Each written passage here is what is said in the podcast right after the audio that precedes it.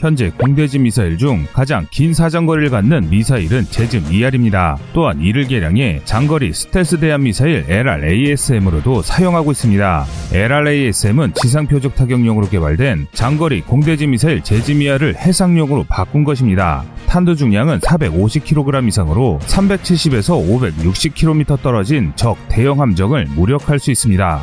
속도는 마하 2.9로 B1B 폭격기와 FA-18 전투기에 탑재가 가능하며 함정에서 운영하면 마크 41 수직 발사관으로 발사가 가능해집니다. 미국처럼 현재 한국이 추진하고 있는 한국형 타우러스 장거리 공대지 미사일 사업은 전투기에만 국한돼 발사되는 것이 아니라 우리의 구축함에서도 사용하기 위해 노력 중입니다. 즉 공대지 미사일로 개발하지만 미국처럼 그 기술을 활용한다면 다용도로 전용이 가능하다는 것입니다. 그런데 이런 사업에 찬물을 끼얹는 한 언론의 보도로 인해 방위사업청이 급하게 입장 발표를 냈습니다. 이 사건으로 한국의 장거리 공대지 미사일 사업의 당위성이 여론의 도마 위에 오르게 됐습니다.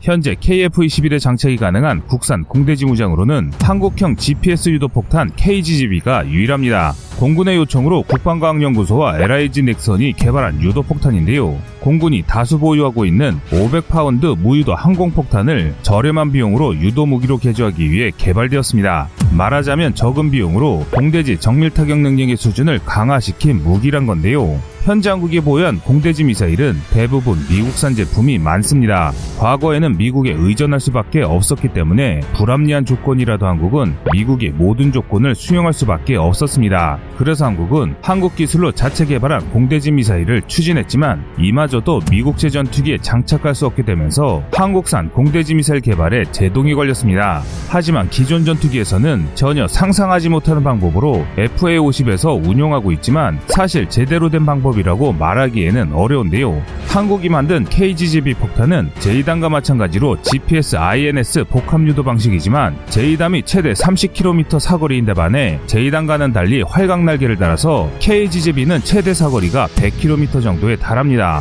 제이담은 투하 후 경로 변경이 어렵지만 KGGB는 몇 차례 정도라면 경로 변경이 가능하다는 강점도 가지고 있습니다. 한국이 개발한 활강유도 폭탄은 수도권을 겨눈 천여 문에 달하는 북한 장거리포가 배치된 갱도형 진지의 입구를 폭파하기에 제격이라는 평가를 받고 있습니다. 그런데 운용 방식이 좀 특이합니다. FA-50에서 운용하는데요. 조종사가 미리 지정해둔 좌표를 설정한 뒤 블루투스 기기를 갖고 이 폭탄을 투하하기 때문입니다. 이마저도 미국의 록히드 마틴이 인텔을 거부해 다른 자구책으로 한국이 블루투스 기기를 연동해 투하하는 방식으로 사용하는 것입니다. 수천에서 수억 원이나 하는 전술폭탄이 아이패드만한 블루투스 기기로 공격한다는 게 어이없다 못해 안타까울 따름입니다. 그런데 이럴 수밖에 없는 게 우리가 아무리 좋은 공격 무기를 개발하더라도 미국 측에서 무장 통합을 거부하거나 막대한 비용을 요구하면 우리는 사실상 무장 통합을 포기할 수밖에 없습니다. FA-50도 유도 미사일 무장 장착 비용을 300억 원을 요구해 이를 고심하는 사이 한국의 경공격기 무장은 빈약해져 갔습니다.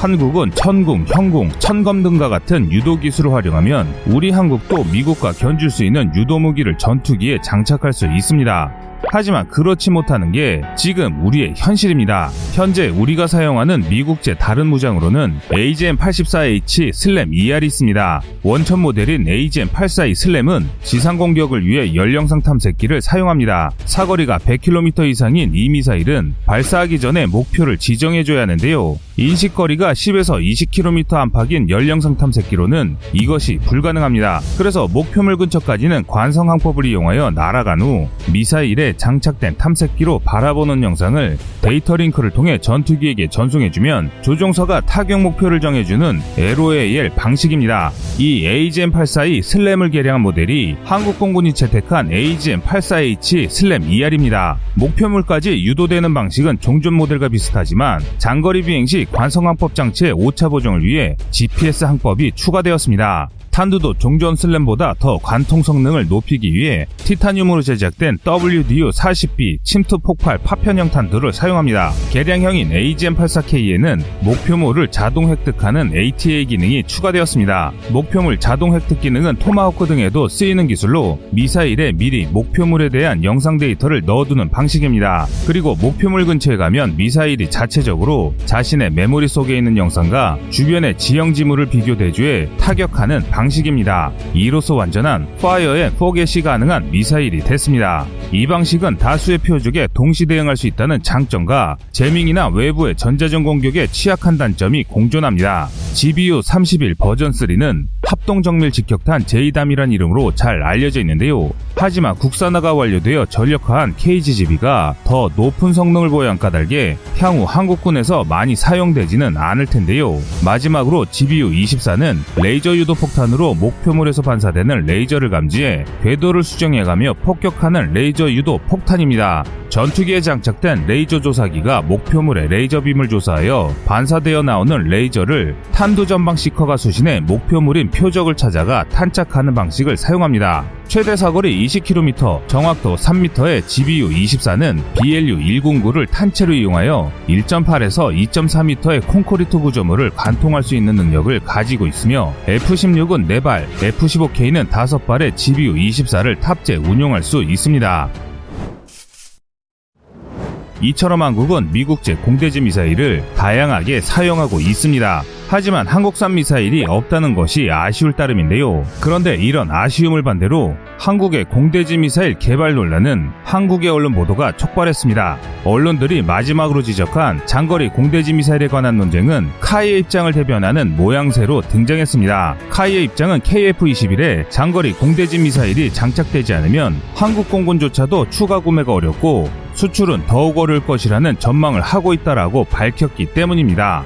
KF-21을 구매하려는 국가들은 당연히 멀티롤 전투기를 선호할 것이란 점을 들면서 말이죠. 그리고 한국의 KF-21은 멀티롤 전투기로서는 부족한 성능을 갖고 있다고 지적하고 있습니다. KF-21은 2028년까지 40대, 2032년까지 모두 120대를 우리 공군의 인도에 실전 배치할 계획입니다. 앞으로 KF-21의 장거리 공대지 미사일 통합이 완료되는 시점과 총 120대 전력화 일정이 맞물려 있는데 언론들은 이 장거리 공대지 미사일을 방위사업청이 자체 개발을 하겠다고 으름장을 놓고 있다며 이로 인해 KF-21의 전력화 일정과 수출할로 개척에 난항이 예견된다고 우려하는 식의 보도를 연이어 내고 있습니다. 또한 합동참모본부는 추가 개발비, 전력화 지연이 예상된다면 장거리 공대지 미사일의 국내 개발은 즉각 취소되어야 한다는 입장이라고 전하고 있습니다. 그런데 언론들의 이런 보도에도 침묵하던 방위사업청이 급기야 한 언론 매체에 성능 부족 국산 전투기 동남아도 안 사요라는 제목의 보도 로 그동안의 침묵을 깨고 4월 11일 공식 입장 자료를 냈습니다.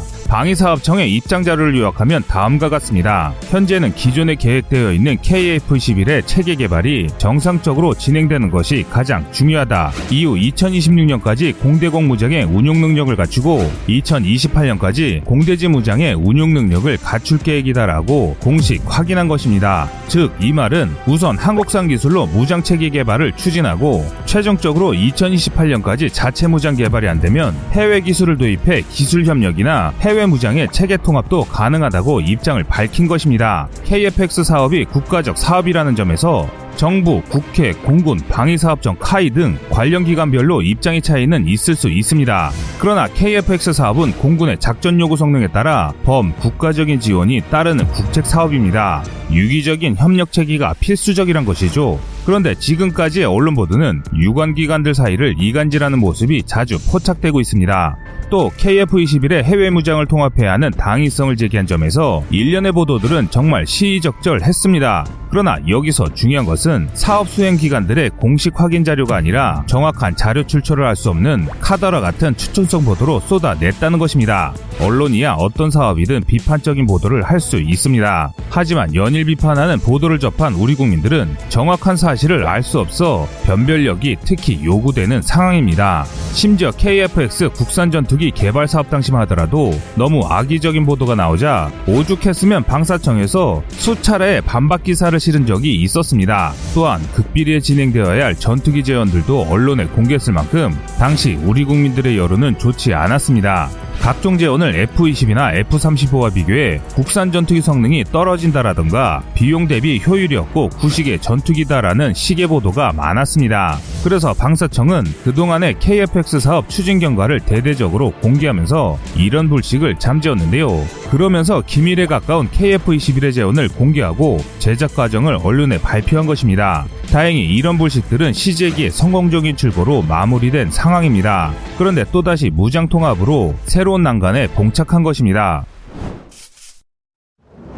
현재 한국의 유도무기 기술력은 세계 정상급입니다. 하지만 미국과 비교한다면 조금 부족할 수밖에 없습니다. 그런데 한국이 공대지 공대공 미사일을 자체 개발하지 못할 정도로 떨어지는 수준도 아닙니다. 다만 현 시대에 맞게 더 강력하고 더 정확한 무기 체계로 만들어야만 앞으로 KF-21의 수출뿐만 아니라 한국의 항공전투력이 증강될 수 있습니다. 현대전장은 뛰어난 무장 통합만으로도 강력한 전투기로 평가받을 수 있습니다. 이는 앞전의 FA-50처럼 억울한 실패를 하지 않겠다는 한국의 강력한 의지라 할 수 있습니다. 이런 이유로 KF-21의 무장 통합을 더욱 간절히 원하는 것이라 할 수 있는데요. 그런데 천만 다행인 것이 2023년 이후부터는 한국의 새로운 미사일 체계들이 속속들이 개발 완료되는 시기입니다. 한국형 사드라고 불리는 엘셈을 시작해 초음속 대한미사일까지 첨단의 기술이 접목된 유도 무기가 탄생하게 됩니다. 또한 한국형 타우로스 개발로 한국은 선진화된 기술을 확보할 수 있게 됩니다.